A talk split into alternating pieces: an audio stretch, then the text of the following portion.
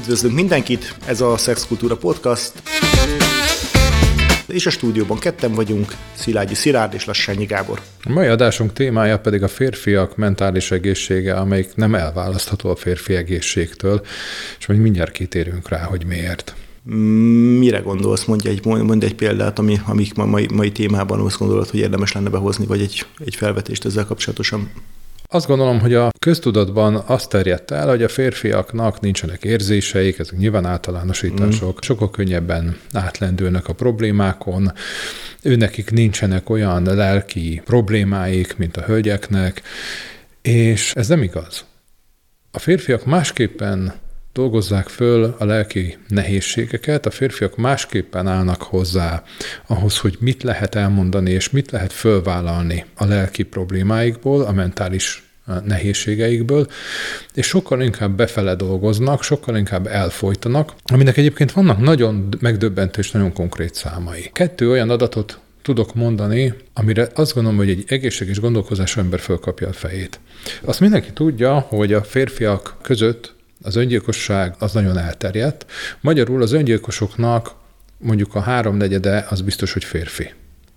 Az még hagyján, de összesen nem halnak meg annyian közúti balesetben férfiak, nők, idősek, gyerekek, mint amennyien évente férfiak véget vetnek az életüknek.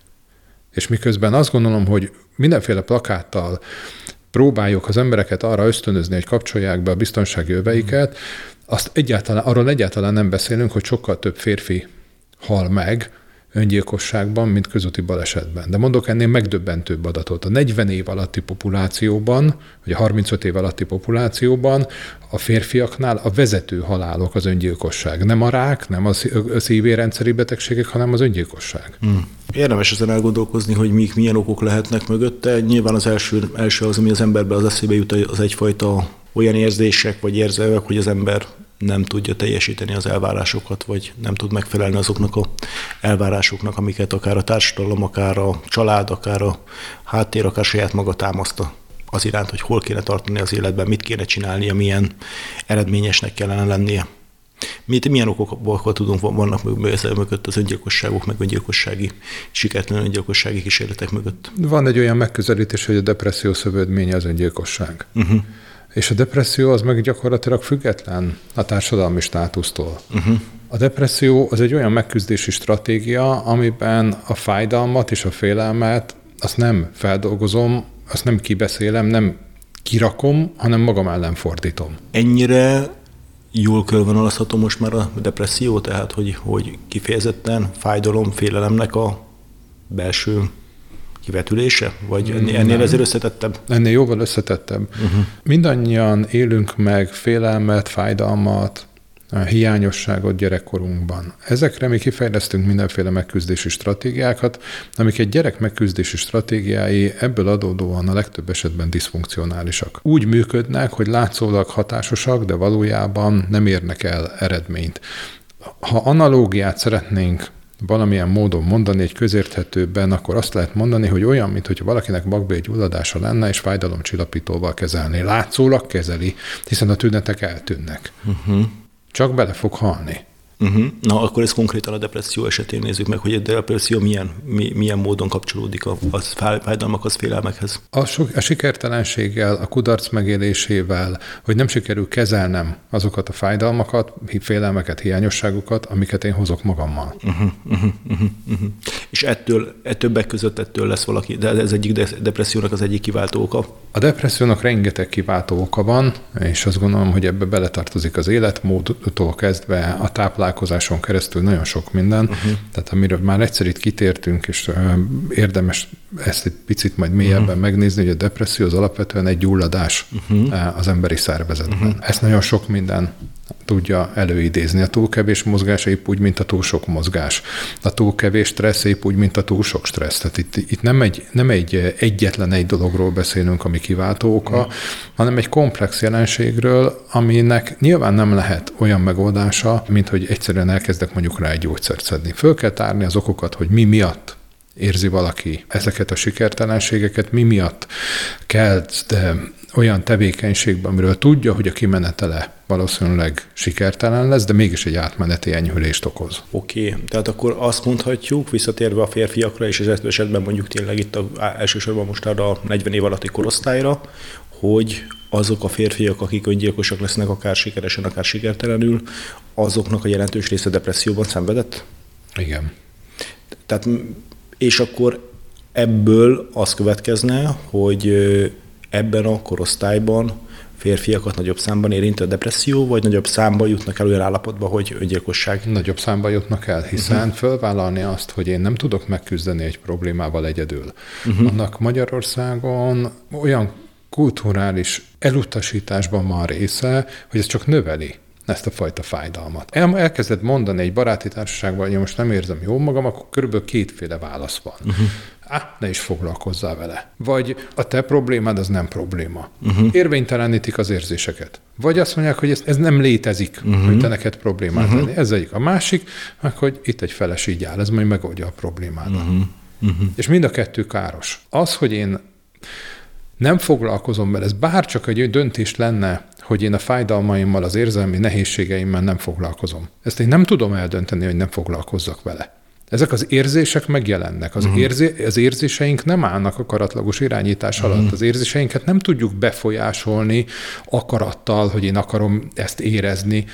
Én akarom érezni, hogy szeretem őt, vagy akarom érezni, hogy én most valami miatt ezt kudarcnak látom. Meg kell tanulni azokat a technikákat, amivel gondolkozásmódbeli perspektívaváltással, viselkedésmódosítással csökkenteni lehet ezeket a fájdalmakat. Uh-huh. Hogyha ezeket a érzéseket, félelmeket, szorongásokat, elégedetlenségeket vesszük, illetve milyen, mik azok a fontos tényezők, amik szerinted e, mondjuk ezt a korosztályt, ezt a 40 év alatti korosztályt, vagy egy 40 körüli korosztályt érintik, és elsősorban férfiakra jellemző minták, amik, mi, amik miatt ez a, ezek az érzések kialakulnak, a kudarc élmények, a félelmek. Mindenkiben kialakul. Mindenki. Ez a hölgyekben is kialakul, ugyanúgy kialakul a férfiakban is, csak Mondok egy szocializációs nehézséget. Uh-huh.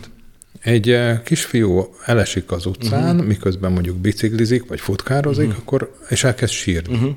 A sírás az nem azért van, mert ő föl akarja hívni magára a figyelmet. Uh-huh. A sírás az azért van, mert fáj neki. Uh-huh. És mit mondok? Álljál föl, menjek tovább, katona dolog, epcsont befor, uh-huh. Magyarul nem érezheted ezt a fájdalmat, és megtanítjuk a fiú gyerekeknek azt, hogy az, amit ő érez, az nem lehet valid, az nem lehet igaz, és azt el kell titkolni. Itt kezdődik. Érdekes dolog, erről már részben beszéltünk korábban egyszer a Toxikus Maszkulinitás című adásunkban. Ezzel kapcsolatban sem azért sokat gondolkozom, meg sokat gondolkoztam, hogy igen, itt azért egyik oldalról ezek teljesen valós dolgok, amiket mondasz, és hogy ezekre nyilván nem jó válaszok, amik a, a mi válaszaink.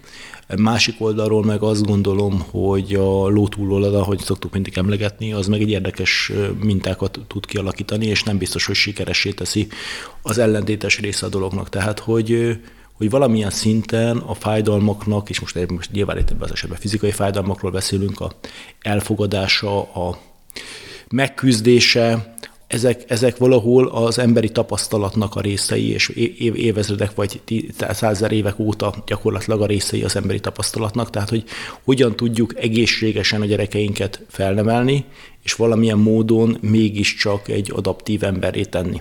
És hogy, nem, és, hogy, és hogy igen, tök jó, hogyha itt ezek a dolgokat nem tagadjuk el, csak hogy valahol az az állandó pátyolgatása és bizonyos korosztályban nem növelése a terheknek és a, a terhelésnek egy arányos növelése, azt mondani, hogy igen, ez az a típusú dolog, amit azért az embernek el kell viselnie, el, meg kell tanulnia, feldolgoznia, az, az sem biztos, hogy egy sikeres emberé teszi a dolgot, és valahol egy tényleg okoz egyfajta elpuhulást, vagy el kényelmesedést, egy eltespedést hosszabb távon.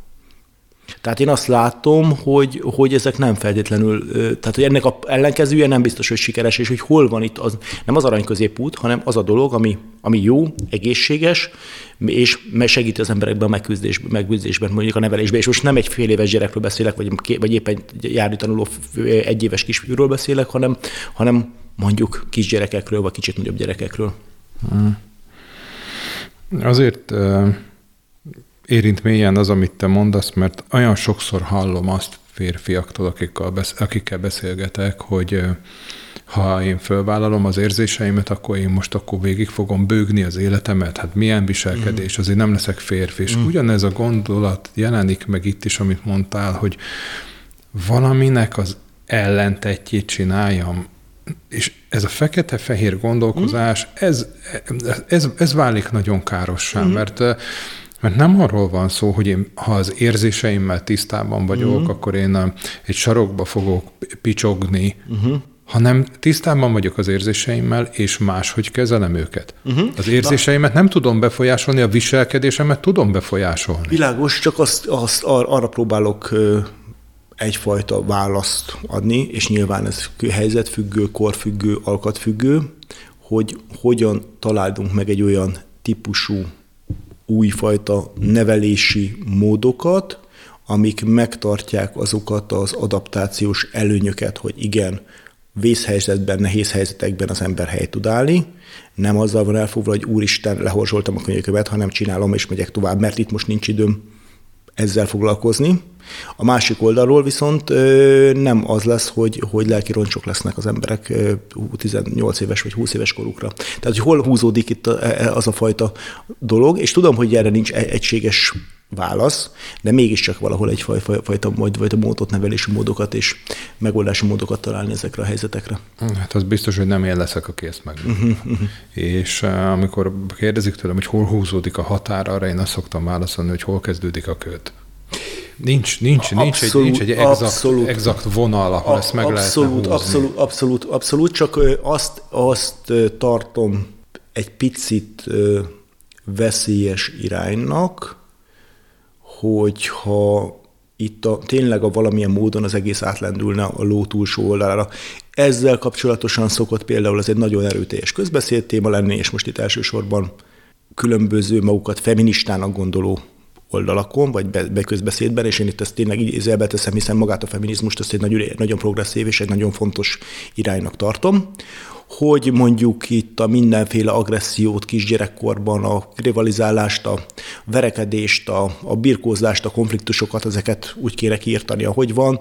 A, a gyerekek közül ezt tiltani kell, és minden módon ezt a fajta dolgot ezt, ezt, ezt, ezt, ezt lezárni, miközben azt gondolom, hogy ez az emberi alaptermészet és alapvetően egy evolúciós a, he, he, szituáció, tehát hogy ha megnézzük az állatvilágban is mindenütt megvan, nyilván itt egy egészséges kontroll alatt tartva megtalálni a, azt, azt a módot, ahol ezeknek van tere, ideje, helyzete, és nyilván anélkül, hogy, hogy, hogy, hogy gyerekek martandó sérüléseket szerezzenek, meg lehet ennek találni a, a, a, a módját.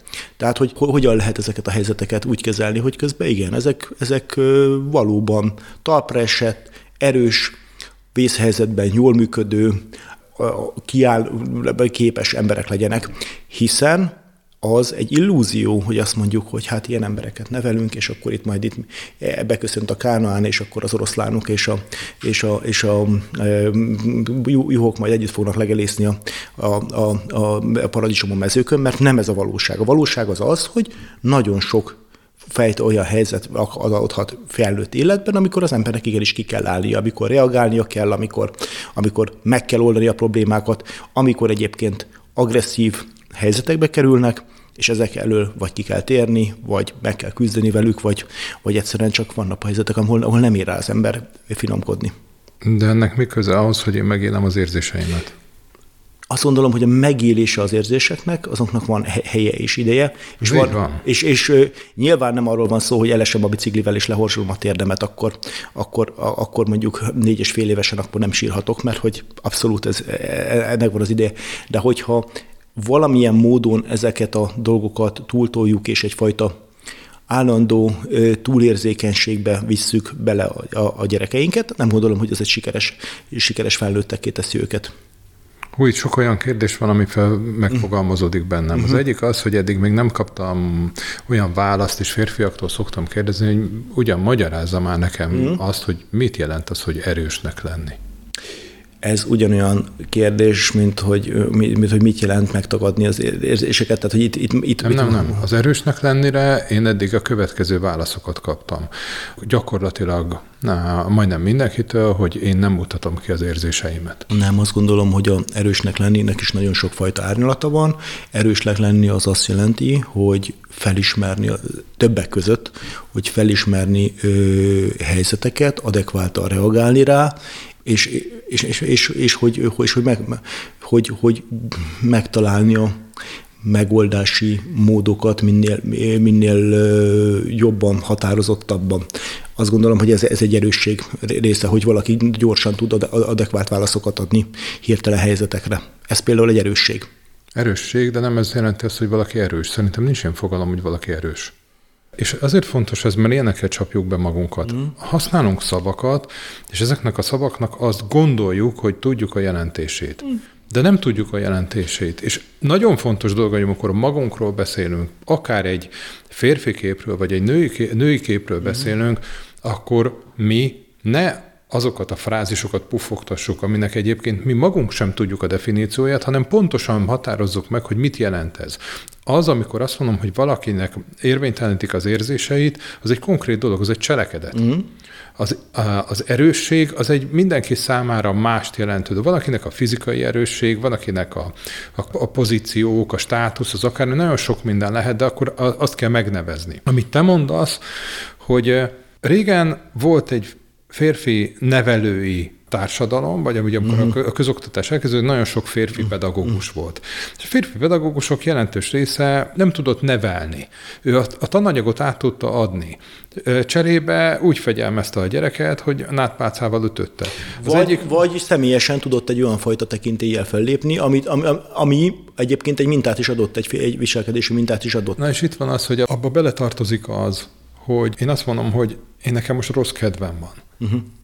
Hogy önazonos vagyok. Az önazonosság, ha, ha az erőnek van bármiféle olyan definíciója, ami használható, az például az önazonosság. Én nem gondolom az. Nem az erősség. Értem, értem, én, én értem, amit mondasz, Szilárd, de én azt gondolom, hogy az nem, az egy nagyon fontos része a dolognak, hogy az embernek az érzéseivel szembe tudjon nézni, de ennek megvannak a helye és az ideje. Például azt gondolom, hogy egy pedagógusnak, akinek egyébként nagyon sok minden történhet az életében, és mondjuk nem arról van szó, hogy történik egy haláleset, egy rettenetes veszteség ér, és a többi, de hogy nem abban a pozícióban, és nem abban a helyzetben kell bizonyos szinten túl az érzéseit mondjuk az osztály előtt felvállalni. Gábor, Tök... nem, két, két különböző Igen. dologról beszélünk, és ezt nagyon gyakran érzem, amikor másokkal is uh, erről beszélek, hogy összekeverik az érzéseket és a viselkedést. Uh-huh, uh-huh. És erre mondtam azt, hogy én érezhetem ezt, kitehetem az asztalra, hogy gyerekek, én nekem most egy nagyon rossz napom volt, nyissuk ki a könyvet a 63. Uh-huh. oldalon, és elkezdem mondani. Uh-huh. Tehát fölvállalom, hogy mi van uh-huh. bennem, de attól még csinálom. Uh-huh. Tehát relatív sok ideig siklóernyőztem. Uh-huh. Ott mindenki übermacsó volt. Mm. És az Óbodai Siklóernyős meg Hőlik-Bananos klubban csináltunk egy klubhelységet, és egy esti beszélgetésnél uh-huh. ültünk ott, és valaki egyszer csak mondta, hogy hú, gyerekek, én, én, én a múltkor nagyon befostam. Uh-huh. És akkor kiderült, hogy mindenki befosott. Persze, persze.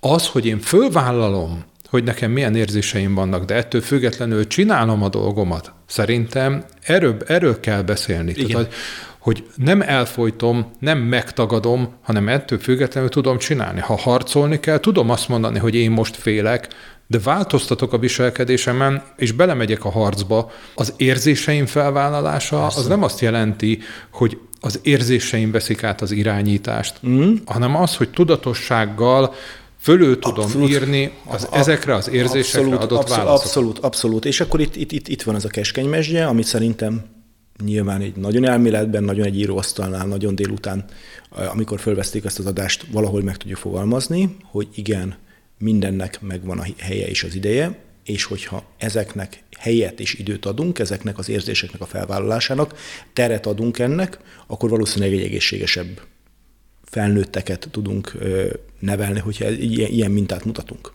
A másik része a dolognak viszont az is beletartozik, hogy igen, meg az is érdemes azért megmutatni, hogy Vannak helyzetek, ahol nem szarazunk, nem azzal vagyunk elfoglalva, hogy mi van, hanem egyszerűen megyünk tovább. És azzal is mintát mutatunk, hogy itt most figyelj, ott nem fogunk megállni a, a, azokban a helyzetekben, mert túl kell lendülni, mert menni kell, mert, mert vinni kell a dolgokat, és hogy ezeket, a, ezeket a képességeket, ezeket is ugyanúgy egy férfias mintává váljanak. És igen, utána le lehet ülni, és dél este megbeszélni a tábortűznél, meg lehet beszélni megfelelő körülmények között, de hogy, de hogy mégiscsak ezzel mutatunk mintákat, és azt gondolom ezzel hozzuk létre a jövőnek egy erős, egészséges férfi társadalmát. És lehetséges, beleértve azt is, hogy lesznek olyan fiúk, akik nehezen tudnak ebbe, még ebbe a mintába is adaptálódni, akik egy picit nagyon leegyszerűsítve fogalmazva femininebbek, lágyabbak, érzékenyebbek, nehezebben megy ezeknek a mintáknak az átvétele. De a többségnek valószínűleg ezzel lehet valami egészséges mintát mutatni. És az egészséges mintát azt azt gondolom, hogy férfiaknak kell mutatni. Amit te, amit te mondtál, ott nagyon gyakran érzem azt, hogy megdolgozatlan traumák állnak a háttérben akkor, amikor én azt mondom, hogy egy gyerek ne viselkedjen kompetitív módon. Uh-huh. Magyarul, hogy ne legyen versengő. Minden, minden kisfiú versengő lesz egyébként, a kislányok is versengőek, versengőek lesznek, tehát, hogy nincs. A kereteket kell tudni meghatározni, mm. a szabályokat kell tudni meghatározni, és a, a keretrendszeren és szabályrendszeren belül kell tudni megélni mm-hmm. ezt. Amikor azt mondom, hogy egy kisfiú egy eh, puskát vesz a kezébe, vagy nyilván nem egy valódi puskát, mm-hmm. hanem egy ilyen stilizáltat, vagy egy műanyag, mm-hmm. az önmagában egyáltalán nem, attól nem lesz mhm. agresszívebb egy gyerek. Uh-huh. Nem attól lesz agresszív, hogy ő egy puskát vesz a kezébe, és hanem attól lesz agresszív, hogy nem érti meg, hogy nincs empátia, és nem érti meg, hogy annak a puskának a használata mit fog eredményezni. Uh-huh. Azt gondolom, hogy egy férfinak tudni kell kezelni ezeket a fegyvereket, és tudnia kell, hogy ezt a legvégső esetben kezelem, Persze. pontosan azért, mert nem akarok fájdalmat okozni, nem akarok sérülést okozni egy másik embernek, kivéve akkor, amikor az a másik ember azzal a szándékkal közeledik felém, hogy ő viszont ezt megtegye. Abszolút. Van még egy olyan dolog, amiről szerintem mindenképpen szót kell ejteni, mert az a fajta tagadás, uh-huh. ami nagyon sok férfiban jelen van, az például megakadályozza abban, hogy ő például segítséget kérjen, Abszolút. akár orvosi segítséget aha, is. Aha. Ugye azt mindenki tudja, vagy általában szokták tudni, hogy a férfiak korábban halnak, kevesebbet Igen. élnek. És ugye a WHO az egy elég nagy szervezet, és ők megnézték, hogy a férfiak uh-huh. miért halnak. Korábban három okot azonosítottak. Ugye az első ok az az, hogy a férfi a kockázatvállaló magatartása. Igen. Tehát többen halnak meg balesetben. A uh-huh. második ok, ami Európában annyira nem jellemző, hogy a férfiak toxikusabb munkahelyeken mhm. dolgoznak. Uh-huh. De ez már azt gondolom, hogy itt, Abszolút. Itt, itt, itt Európának ezen a részén nem Abszolút. feltétlenül jellemző. Viszont Bár a, egyre több az akkumulátorgyár. És a harmadik, az pedig az, hogy ritkábban és kevésbé fordulnak orvoshoz. Abszolút. Mind rengeteg fajta olyan dolog van, amikor az emberek már csak akkor fordulnak orvoshoz, hogyha ha már gyakorlatilag félig lebénultak, vagy már alig képesek mozogni, vagy, vagy, vagy már olyan életminőségbeli veszteségei vannak, amikor, amikor már, már olyan erőteljesek a tünetek, hogy, hogy vannak. Egyébként, mert hogy hát mindenki, apámnak is volt ez, anyám, másnak is volt a családban, és ez valóban egy tartós vagy egy súlyos egészségkárosodásokat okozhat. Visszatérve a férfiakat nehezedő fokozott kockázatokban és, és lelki egészségben. Én azt gondolom, hogy, hogy itt valóban annak a terét kell megteremteni, hogy, hogy, hogy az emberek biztonságos környezetben tudjanak beszélni a ők egyöttről félelmekről, teljesítménykényszerekről adott esetben sikertelenségről, és a sikertelenségnek azért nagyon sokszor tényleg az is benne van, és ez nagyon-nagyon-nagyon szerintem ez egy, ez egy elég súlyos probléma most már mondjuk a 2020-as évekre, hogy, hogy nagyon sok olyan virtuális siker vesz minket körül, amiben, amiben, amiben sem olyan azt érezhetik, hogy hát mindenki sikeres, csak én vagyok sikertelen. Tehát, hogy, hogy, hogy, hogy egyszerűen van egy iszonyatos torzító ereje a, az online világnak, és hogy ezt nagyon sokan úgy, úgy élhetik meg, hogy mindenkinek remek karrierje van, csodálatos háza van, csodálatos partnerei vannak, én, én viszont itt vagyok egy lúzerként, és nem tudok, nem tudok egy, egyről a kettőre jutni. Van ebben ráció uh-huh. abban, amit mondasz. Uh-huh. De a túlzott közösségi média használat, uh-huh. és a túlzott alatt egyébként én megkockáztatom az azt, hogy egyáltalán használom. Uh-huh. Az valamiféle menekülés. Uh-huh. Persze, hogy beszippant. Uh-huh.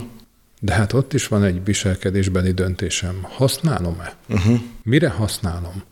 És amikor azt látom, hogy túlzottan használom, és a túlzott, az még egyszer mondom, hogy egyáltalán használom, uh-huh. arra én rengeteg magyarázatot hallok, mert ezen keresztül tartom a kapcsolatot, uh-huh. az ismerem, mind. Nem. Valamit elfedek vele. Valamiféle stabilizáló szerepet tölt be az életemben. És a stabilizáló szerep, mert erre mondtam, hogy diszfunkcionális. Mm. Tehát a stabilizáló szerepe mellett egyébként szorongás növelő hatása mm. is van. Mm. Tehát, hogy azt kell megérteni, hogy ez a, talán, amit most mondta, ez a legjobb példa arra, hogy használok valamit, amitől azt remélem, hogy jobb lesz, és valójában rosszabb lesz. Uh-huh. Uh-huh. Az, hogy én megtanuljam azt, hogy nekem nem, nem, hogy nem kell, hanem nem jó, hogy összehasonlítom magam másokkal mert az összehasonlítás az mindig valamiféleképpen torzítani fog. Vagy egy olyanhoz hasonlítom magam, aki sokkal nehezebb körülmények között él, ezt el, általában el szoktam utasítani, vagy olyanokhoz hasonlítom magam, aki szerintem sokkal jobb körülmények között él, és ahhoz képest viszont én rosszabbul fogom érezni magam. Igen, de alapvetően az egész nevelési rendszerünk azért arra alapul, hogy valahol, tehát amit mondunk, van egy természetes kompetitivitás, tehát egy versengés, és arra erősít rá az a fajta irgalmatlan mennyiségű ilyen adatfoszlány, ami, ami egy, Igen, de az, az eredető versengés az kis, az kis közösségekre volt kitalálva. Igen, Tehát, hogy én a, ott az, hogy én elhelyezzem magam mondjuk gyerekkoromban is egy osztályban, ahol volt 30 ember, és volt benne mondjuk 15 fiú, az egy teljesen persze, normatív persze. dolog volt, hogy én elhelyeztem persze, magam valahol persze, abban a csoportban. Persze. De a, a, a közösségi médiában ott nem 15, 20, 150, 100 ezer, 150 millió, hanem sokkal több emberhez képest abszolút. kell magamat definiálni, és azt nem fogom tudni. Abszolút, abszolút így van. Ezzel együtt az a kérdés, hogy hogyan teremthető meg szerintem az a fajta tér, vagy hol található meg olyan közösség, ahol az ember ezeket a dolgokat akár férfiként tudja meg, meg, megfogalmazni, kimondani, kibeszélni magából, és hogy ennek azért azt gondolom, hogy azért nagyon nagy nehézségei vannak. Tehát ahogy azt mondod, hogyha az embernek nincsenek ilyen barátai, nincs egy olyan támogató, szerető közössége, akkor nagyon könnyen belecsúszhat abba, hogy, hogy teljesen egyedül marad ezekkel az érzéseivel. Azt gondolom, hogy ez tényleg nagyon komoly veszély. Egyrésztről érdemes keresni, uh-huh. másrésztről meg itt van az a pont, hogy ha nincs, uh-huh. akkor lehet csinálni. Uh-huh. Tehát, hogyha én nem, nem tudok találni egy ilyen közösséget, uh-huh. akkor hozzak létre. Uh-huh. A jól működő személyes kapcsolatok azok, amik meg fogják határozni, hogy én milyen minőségű életet fogok élni mentálisan és egészségügyileg. Uh-huh. Ezek nagyon igazolt kutatások, és a, az interneten való kapcsolattartás az nem személyes kapcsolattartás. Uh-huh. Nekem ott kell lenni, érezni kell egy másik ember illatát, megérintenem, mm. hallanom a hangját a szemében, nézek ahhoz, hogy ez egy személyes mm. kapcsolat legyen. Keresni kell ilyen közösségeket, és ha nincs, akkor pedig létre kell hozni. Mm. Köszönjük szépen, akkor ez volt a mai Szexkultúra Podcast, és hogyha véleményetek van, kérdésetek van, esetleg témát javasolnátok, keressetek minket az Instagramon, a Facebookon, vagy pedig e-mailben. Köszönjük szépen!